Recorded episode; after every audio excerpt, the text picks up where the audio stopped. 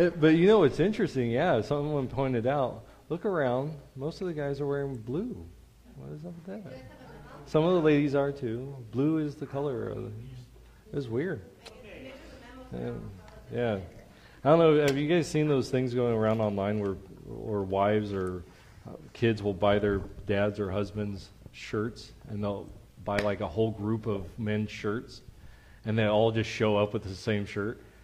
And for guys, for women, it'd be like, you know, this, the the thing is like, oh, they're wearing the same outfit. Me, what's wrong with that? and for guys, we're, we're like, hey, we all look the same.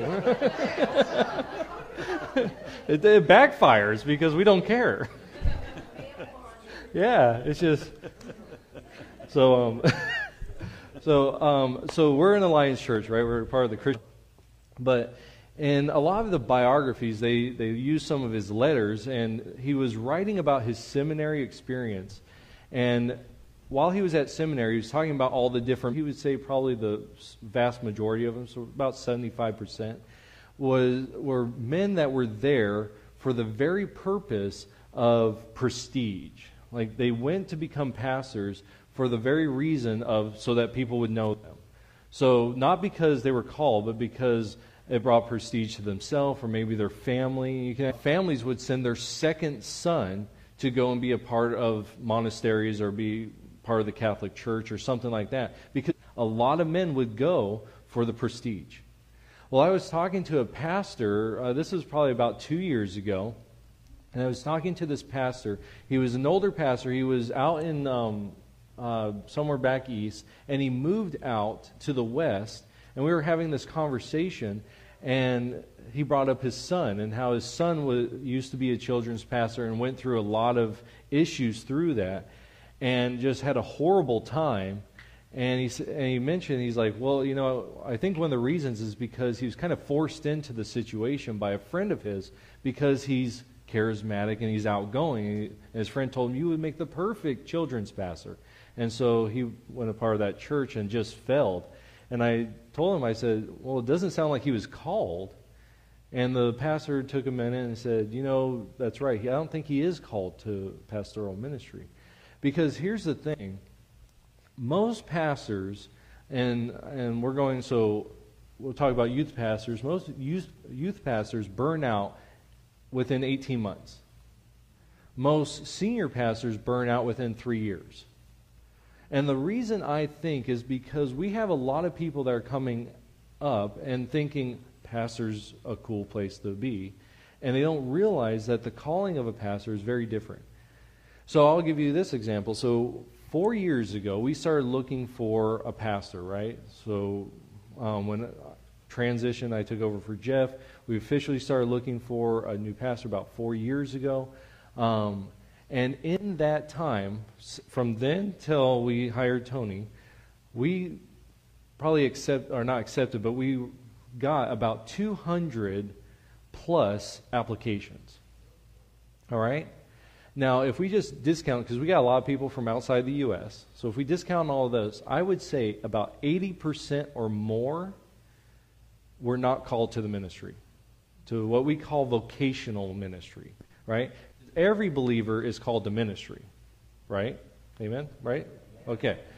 But vocational ministry is different. That's where you you get paid to do ministry, which is I got to say one of the sweetest gigs in the world. Because you get to be paid to help people. You get paid to preach God's word. I mean, that is just it's a great gift of God. But I'll tell you this, I was telling um, I was speaking to Brett, I think it was. Um, Brett, Bert, Bert. Um, and today, and I was telling him because he asked me about the, the sabbatical. And I, one of the things you have to understand about in the senior pastor position is that most people deal with one crisis at a time in their life, right? Like you deal with a crisis and you're dealing with that crisis. It may take months, years, but you're dealing with this major crisis, right? In the senior pastor position, especially the winter time here, I deal with a crisis at least two to three times a week. All right, so, and then I just go from one crisis to the next crisis to the next crisis to the next crisis. So that's why it's what we call emotionally draining. That's why so many pastors they burn out because the calling of pastors is not the calling. Let me uh, be frank with you. Is not a calling to preach. The calling of a pastor is not a calling to do Bible studies. The calling of a pastor is to love God's church. Love it so much that you experience God's love. So you understand, you have to understand, to love, to be a pastor is to love God's church to the point where God takes you and says, Let me show you how much I love it. And it takes you in some dark places, in a sense of the hurt and the pain of people. And most people, if they're not called, they burn out because they try to do it in their own strength. They don't realize you can't. And so, the, if you see these pastors that are in their positions for 10, 15, 20 years, you know why? It's because they are called. And they are living out that call. But there are more than just pastoral calls. There, you could be called to a myriad of things. Some people are called to teach, like actual teachers in schools. Some people are called to be housewives. Some people are called to, we have presidents and kings, to janitors. You know, some of the coolest stories I like to hear is of a janitor that's been there for 30 years, and he retires, and they throw this huge, huge party for them. Why? They were a janitor, because they were fulfilling their call. And as believers, our call is even more than that. We are not just in positions, teachers, we're not just in positions of janitors because, hey, that's a good job. We're there because God loves people. And I want to use the giftings God has given me to love people in that position. And so, so many people don't realize their callings because a calling is a combination of obedience the work of the Holy Spirit and the giftings God has given us lived out. And so today we're going to be talking about callings. All right? We're going to be looking at someone who did their calling and someone who didn't. So if you have your Bibles, we're going to be in Judges chapter 4. We're going to read the entirety of chapter 4. We're not going to read chapter 5 cuz so guess what homework is this week? Read chapter 5, chapter 4 and 5, all right? Okay? Because it's the song, it's a recap of what we read. All right? So, but as we get into Judges 1, uh, 4 1, uh, let's talk about where we're at. Um, so, we're going to start connecting these bigger pieces of the, of the book we're studying, okay? So, in the first week, in chapters 1 and 2, we get the overarching theme, right? What's the overarching theme? Without looking at the board. What? Yeah, now you all looked at the board, so you all, you're all going to cheat if you say it, right? It's the overarching theme is that even though Israel turns their back on God, God will not turn his back on Israel. That's, that's the microcosm theme, and the overarching theme of the whole of Scripture is God doesn't turn his back on sinful man. Okay? So Judges is a microcosm. It shows us a, a, the example of a bigger thing that's going on in Scripture. So you could just take Judges and you can know that God is a faithful God just from Judges. And you can apply that to all of Scripture. It's just that example of God saying, okay, you're my people, and you mess up all the time. I still love you. I'm still going to save you when you turn and call on me. So that's Judges in a nutshell. All right? So in week two, we started connecting all these things. week two and three, we start moving and we start seeing the obedient judges. Um, we see Othniel, we see Ehud, we see Shamgar, right? We see these judges, and they're obedient judges who use their giftings to do what God told them to do, right? And so, what we talked about last week is that we need to be obedient, right? We need to utilize those gifts, and we need to walk in the Holy Spirit's power, right? So then what comes from that is calling. That's what we're talking about this week. But you see, this is, this is the thing. When we are obedient, when we utilize those gifts, when we walk in the Spirit, we will fulfill our calling. That's how simple it is. And in the first three, the chapters 3, 4, and 5, we see all of this all tied up together. But what we start seeing is the first two, the first three judges are really good. They do what they're supposed to, they're obedient. They do this stuff. But in chapter 4, moving forward, we start seeing the breakdown of people not doing these things, and then we see the ramifications of that. And this is something that I've been asked times why does God allow certain things? God allows certain things because people do these certain things, or they don't do these certain things. And so God honors our decisions. In Israel, they decide to turn against them. So God honors that decision. He says, okay, then this happens. This is the consequence. But when we do what God calls us to in obedience, He honors that as well. And we'll see that today. All right? So let's look at Judges chapter 4. And we're just going to read through it, okay? So again, we got some good words in here. They're going to be perfectly pronounced. All right. And the people of Israel again did what was evil in the sight of the Lord after Ehud died. And the Lord sold them into the hand of Jabin, king of Canaan, who, re, re, uh, who reigned in, I can't even say the English words, man. Man, we're not even to the Hebrew word yet, and I can't say it. Okay. Who reigned in Hazor, and command, the commander of his army was Sisera, who lived in Hash, Harosheth. Hag, Hag, don't say it for me because you'll mess me up. Hagoim then the people of Israel tried out for the, cried out for the Lord for help, for he had, anyone else want to read? Uh, for he had 900 chariots of iron, and he oppressed the people of Israel cruelly for 20 years. Now, Deborah, a prophetess, the wife of Lapidoth, was judging Israel at the time. She used to sit under the palm of Deborah between Ramah and Bethel in the hill country of Ephraim, and the people of Israel came to her for judgment.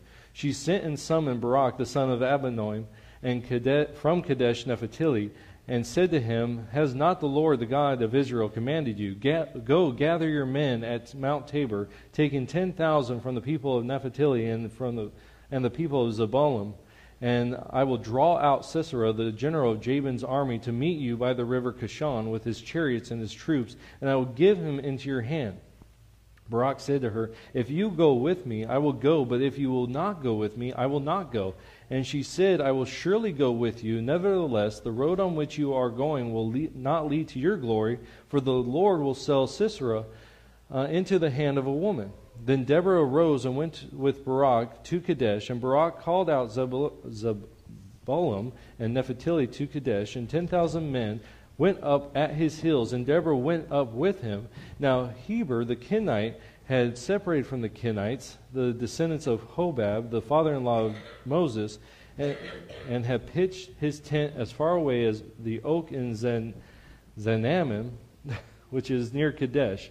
When Sisera was told that Barak the son of Abinoam had gone up to Mount Tabor, Sisera called out to his chariots, 900 chariots of iron, and all the men who were, who were with him from Harosheth into your hand. Does not the Lord go out before you? So Barak went down from Mount Tabor with 10,000 men following him, and the Lord routed Sisera and all his chariots and all his army before Barak by the edge of the sword, and Sisera got down from his chariot and fled away on foot.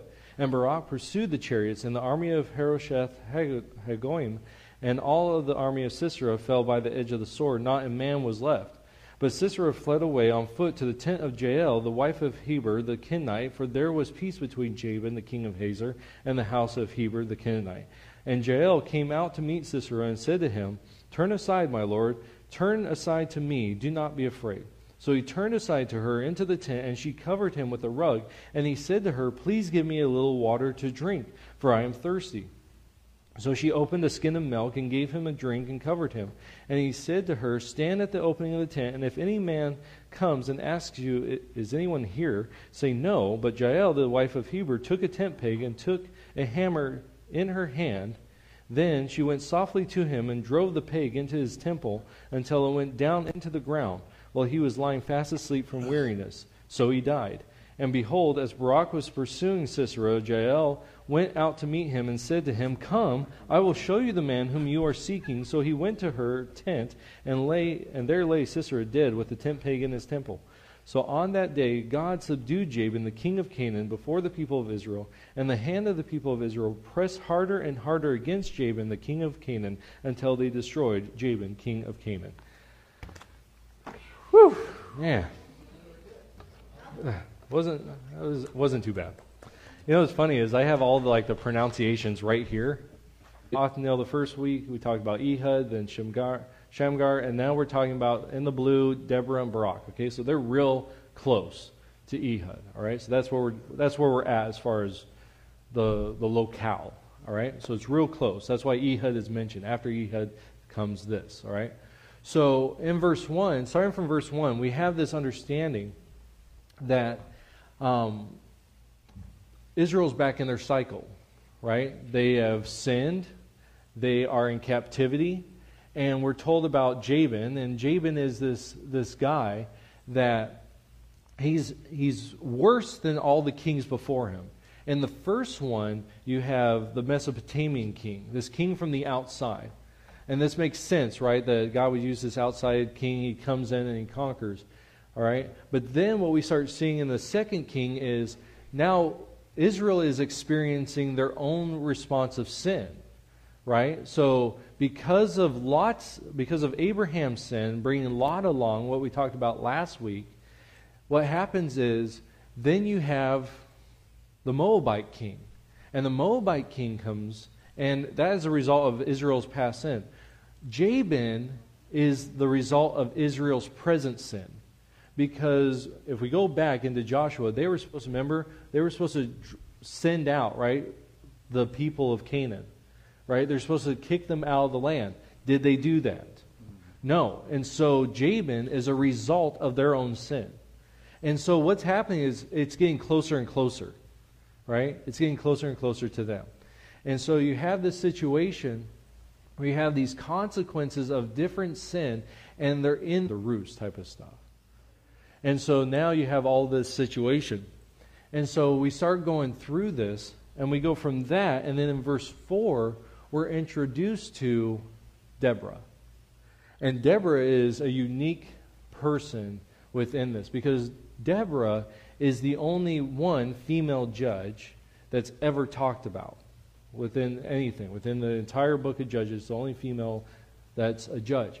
But what's interesting is that's not the focus of who she is in this, in this story. In fact, the judge that she is is not the same as the judge that the rest of the judges are. She's a judge that's basing on moral moral decisions. So she's a prophetess first who is now making judgments about situations. And she has a little area they call it Deborah's um, the palm of Deborah, and she's there, and they would bring disputes. We actually see this back in Exodus, um, back in Exodus 19, where Jethro comes to um, comes to Moses and says, Hey, you're doing all this judging all the time. You need to make other judges. People that are in lower courts, if you want to think about it like that. So if you think about how our court, court system works, right? You go to court, and then you can appeal that decision, and you can appeal, and then you can appeal, and it goes higher and higher. And then what's at the top of our court system? Supreme Court, right? So you can think of it like this. In Jerusalem, you have the Supreme Court, which was Moses and then you have lesser courts, and Deborah would be somewhere in there. Okay? But she's acting, her main goal, her main role is prophetess who judges. Does that make sense? Mm-hmm. The rest of the judges are very distinct because they are military judges. Othniel goes the war. Ehud goes the war. Barak goes the war. Right? We're, we're not there yet, but Gideon all right? These other judges, they're military, and that's what the judge is, right? And so we go back into our definition of a judge, which is more of a regional governor who's supposed to be dealing with these regional issues. And so, though Deborah judges, she's not a judge. Does that make sense? Okay. But she's the only female one that's connected with judging within the book of Judges, yeah. But what we see, though, is she is doing the role of a prophet. Okay? And we see this in a couple of situations. We see it when she calls Barak. She doesn't, she, and what's interesting, it says she summons him. It's not, hey, Barak, or I'm coming to you. No, it's you get here because God has something to say to you. And then she tells him, she plays the role of the prophet, right? She tells him, This is what God has said. Why haven't you fulfilled it? And when she says it, she says, Hasn't God said? What that's saying is, God had already spoken to Barak, and he's in disobedience. So now the prophet's job, see, we always think of prophets as people that prophesy about the future. The main goal, or the main role, sorry, the main role of a prophet is not prophecy, it's get back to God. You start reading through the prophets, there's prophetic word, future stuff, but most of it's you need to follow God. You need to get back to his covenant relationship, or, and then the prophetic word comes. So it's always a calling back to what God has said. And we see the third part of her being a prophetess in this. Because you haven't, he says, I'm not going to go unless you come with me, Deborah. She says, okay, because you have done this, here's the prophetic word. The glory that God was intended for you to experience is now going to go to a woman. Right? That's the prophetic word. But it was first, you better do what God says. Does that make sense? Are we good so far? And this isn't unique. Okay, when we, we talk about prophetesses, it's not unique. You have Miriam. Okay, you have, I'll, I'll give you these references if you want it. You have Miriam in Exodus 15. She's a prophetess. You have, uh, it's just an unnamed woman, but it's Isaiah 8 3. You have Huldah, uh, Huldah in 2 Kings 22. And you have Anna in Matthew um, 2 3, 36. So those are just some of the places. There's others, but so women as prophetesses were very common. Okay? And so what she's doing, she's fulfilling that role. And this shouldn't surprise us because Joel talked about this. And then in Acts 2, right, in Acts 2, we actually have this whole situation where Peter is talking to the, the Hebrews, to the Israelites, and he mentions Joel. So in Acts chapter 2, you get this. Um, he says, And in the last days, he's just quoting, and in the last days it shall be, God declares that I will pour out my spirit on all flesh, and your sons and daughters shall prophesy, and your young men shall see visions, and your old men shall dream dreams. All right? So, women prophesy. That's just a, it's a part of God's economy. So when Deborah does it, it's not out of the usual. All right? But I want to just take a sidestep for a second this passage has been used, I think, irresponsibly and wrong.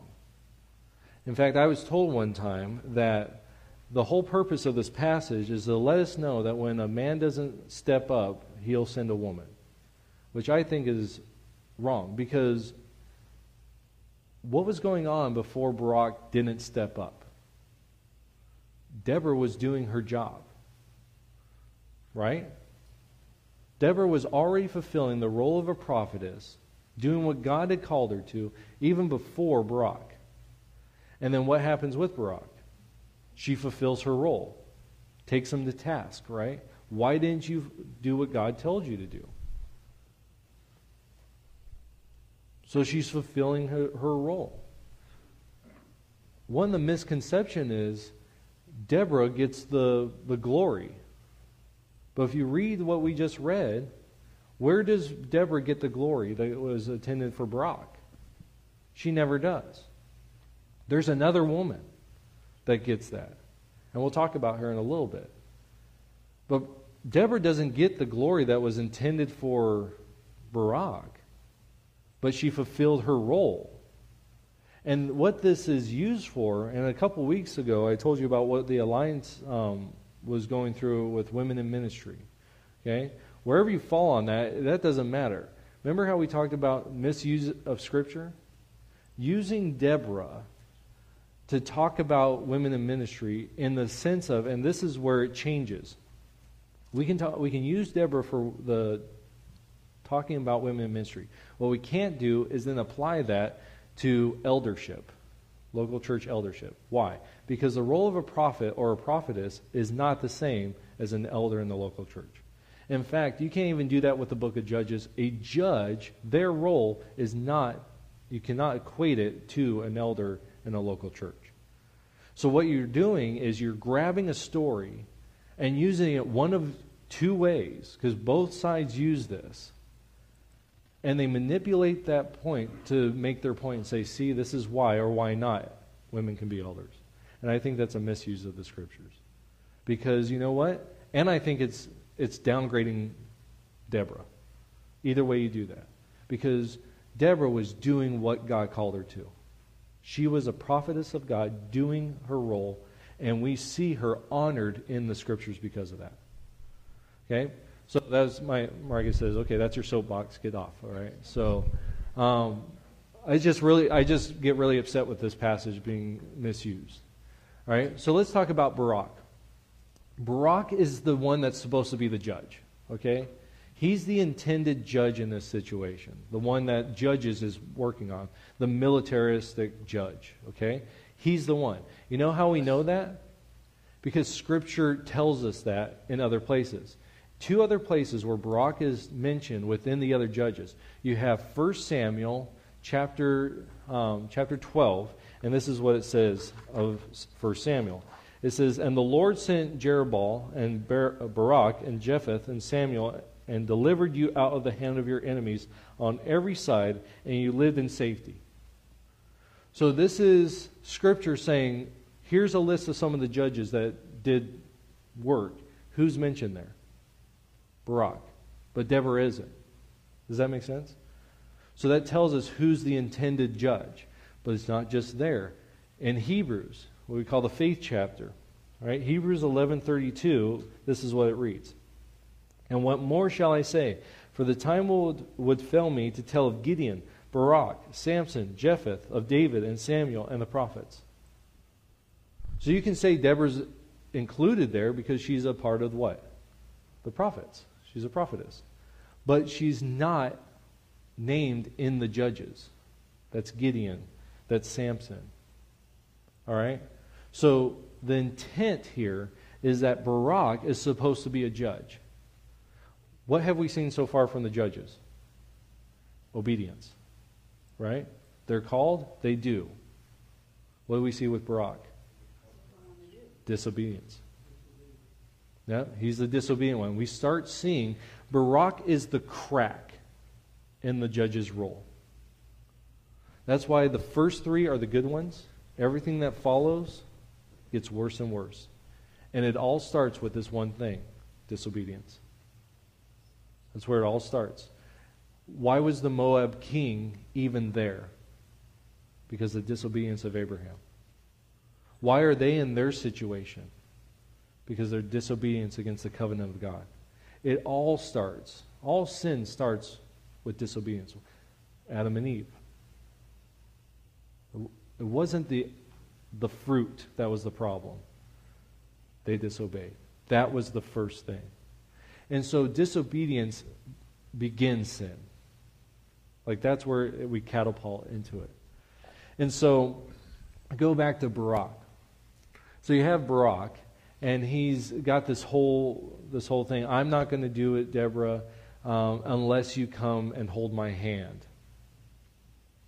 Now I can understand that, right? I've been approached several times, Pastor, will you be with me? Can you come with me in the situation? I understand wanting to have someone that you feel is a spiritual influence in your life. I understand that completely. But you know what Deborah said to her, said to him? Did not God say that he was going to give Sisera into your hand? That's a question of what do you need? Do you need man to be with you? Or do you need God to be with you? That's the issue that Deborah's a dealing with Barak. Listen, if you have God, you have everything. You don't need pastor. You don't need spiritual leaders. Those are good for helping. You need Jesus. You need the work of the Holy Spirit. You need your Father who's in heaven. That's what you need. All this is icing. What you need is the cake. All right? Once you have the cake, you have everything. All right? But Barak needed his icing with his cake. And that, that's the issue. And so Deborah says, and you have to understand, She is giving him a derogatory thing. Fine, I'll go with you, but the glory that God had for you is going to a woman. You know why it's a woman? Because women weren't supposed to be on the battlefield. Plain and simple. So what she's saying is someone that's not supposed to be there, someone you're supposed to be there, Barak, but someone who's not supposed to be there, they're going to get the glory that God intended for you. Like that that is the thing. And so what do we see? We see Jael. She's the un, I like to say she's the uncalled housewife because she's taking care of her tent, right? She's not on the battlefield. She's doing her calling, right? And you can't downplay the calling of a mother. All right? So she's doing her calling. She's in her world, she is supposed to take care of this area, and it's her tent, it's her home, and she's doing just that. And then the war comes to her. You know, there's a um, a great line in the, I think it's the Two Towers. All right, so J.R.R. Tolkien's Two Towers, where um, the, Rohan, Ro, the Rohan people um, are there, and you have Aragorn, and you have the I can't remember the girl's name, but she's like the princess of Rohan, right? And they she's practicing with her sword, and Aragorn goes, "Whoa, you know, you're pretty good." This is a paraphrase. pretty good with that sword. She goes, um, "The women of Rohan er, early on learn that those that don't wield swords can still die on them." Right? Because battles don't just hang out in battlefields. They come to the doorstep sometimes. And so here's Jael. The battle comes to her. And man, this girl's smart. All right? You guys see the details here. The guy comes in. Think about this. You ever been out and just like sweating? None of you have done that because you don't live in Quartzsite. Right? You're just, I mean, you work out or something, you're just sweating. What's the best thing for someone who's sweating? A rug on top of you. Like, that's the best thing, right? right. Get something super heavy, super woolly on top of you. That's going to help you cool down, yeah. right? But that's what Jael does. She's like, this guy, not a good guy. I'm going to put this rug on top of him. Oh, it's to hide you. No, it's to overheat him. And then he asks, I want some water. So what, do you, what does she give him? Milk. Milk. You ever drink milk when you're just dying of thirst? That doesn't help. But you know what it does do? Puts you to sleep. And that's what happens. Here's this big guy, you know, elite, you know, probably bigger than Jael. She does all these things, very intelligent, puts him asleep, and then grabs a tent peg. And this, you know, we talk about first there's Ehud and stabbing the guy, and his his poop falls out. Now we get this one, the tent peg to the temple. And it's not just in the temple, it's driven in all the way into the ground. Like, I mean, this is graphic stuff. But here's, you know, well, Sisera got it. Um, but this is the thing. And so, but she does all these things. This is who Barak was supposed to be. He was supposed to be the warrior on the battlefield. That, that battle should have never came to Jael's tent. When we talk about the first sin, Eve shouldn't have been in that situation because Adam should have been right there between the serpent and Eve. One of the first sins is, is not just the eating, but it's the, the man not doing his job. And now we see that thing repeated in Barak. And I say Barak, I, as I've thought about it, he's a lot like Jonah Jonah is a guy that goes that's called by God to go do a, a job, and Jonah says, "No, I'm going to go do something else." Barak is a guy that's called to do a job, and Barak says, "Nope, I'm going to go do something else." But you know what? Both of them were still used by God. Both of them, God's plans still worked out. You know why? Because God is greater than us, and no matter what sinful man does, God's plans will always work.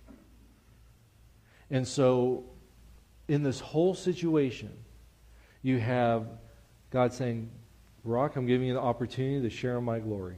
And Barak says, No, thank you. And he says, Fine, then I'll give it to someone that's unsuspecting but is willing to do what needs to be done. Jael. And so then, if you fast forward to chapter 5, at the very end, in verses 24 through 27, you get Jael is the, is the, the crescendo of that song. She's the one that defeated. Yeah, the armies beat him down, but Jael is the one that defeated Sisera. And then, but one thing that people will skip over is right at the beginning of the song. It talks about how there was problems during Shamgar's time. That's that. Remember that that good judge? Guess who's right underneath him? Jael. She's put up there with Shamgar. She's getting all this glory that should have been Barak's. But because he was disobedient, someone who was obedient did it. Isn't that crazy? This is, I, this is one of my favorite passages in the Old Testament because it shows us look, if you do your calling, Deborah, she did her calling, right? She fulfilled what God had for her to do. And we're still talking about her as the hero of the story. Jael did what God called. She's the hero of the story. Barak, idiot. I mean, he, the disobedient one is the one that we rail against. It's the obedient ones that the scriptures lift up, even though they're never mentioned again in Scripture. You realize that? Deborah is never mentioned again. Jael is never mentioned again. And Barak is only mentioned because he was a judge. He's with the other judge. You know who's also mentioned in the, things? Samson. When we get there, you're going to say, man, this guy's an idiot. Because he is. But that's what we're talking about is calling. When we're obedient to fulfill the call of God, God has riches and blessings that he wants to pour out. Not in the sense of, like, what, what did Jael get in here? Because when we think of riches and blessings, what do we think of? Cash, right? But what does Jael get? What's the blessing she gets? She's a moralized in song. Her, her notoriety went everywhere. God has desires to pour out blessing on his people, but that only comes through obedience. And sometimes that blessing has to go through a little pain and suffering. Know, we talk about the, the 12 disciples, the apostles, right? While they were after Jesus' death, how'd they do with the blessing? They got to see thousands upon thousands come to know Jesus. And they got to be crucified and boiled in oil and filleted. But now they have their blessing. We talk about going to a memorial of believers, they have their blessing. And it's a greater blessing than any of us can imagine. But it all starts with obedience. That's where it starts. It's saying, God, you said this, I'm going to do just that. Everything else doesn't matter. You said it, I'm going to do it. All I need is you. I don't need a spiritual advisor. I don't need someone to hold my hand. God, you said it, I'm going to do it. We need to walk in obedience. And it's that break of obedience that we see in Barak. And so, yeah, I think the challenge is all that's left. It's very simple. Read Judges 4 through 5, right? Because we're going to be in Judges 6 next week. But you need read the song. Because it is a recap of like the, the battle part. But recognize where Jael is. Recognize Deborah. What her part in the song is. Recognize these, these little details. Right? And then as you're doing that, go before God and say, God, what's the calling? If you don't know, God, what's my calling right here? You know, how many of you are retired? Okay, God has purpose in your retirement. Okay? Moses, 80 years old, became the leader of Israel. Okay? Anyone in here 80? No? Okay, so guess what? Your calling might just be a couple years away. Right? God might go, hey, you know what? I got a new chapter in your life. But that's the thing. God, what's my calling? What do you have for me in this moment? It doesn't matter where you are. It doesn't matter if you're the, the mom or the kid. Or you're just in this spot of, I have no idea what's going on. God has purpose. And He's saying, Come with me. And so, Lord, what's my calling in this moment? What do you have for me? How can I be obedient? That's my challenge for you this week, is to seek the calling of God. But here's the thing. If you do, you can't say, maybe not that.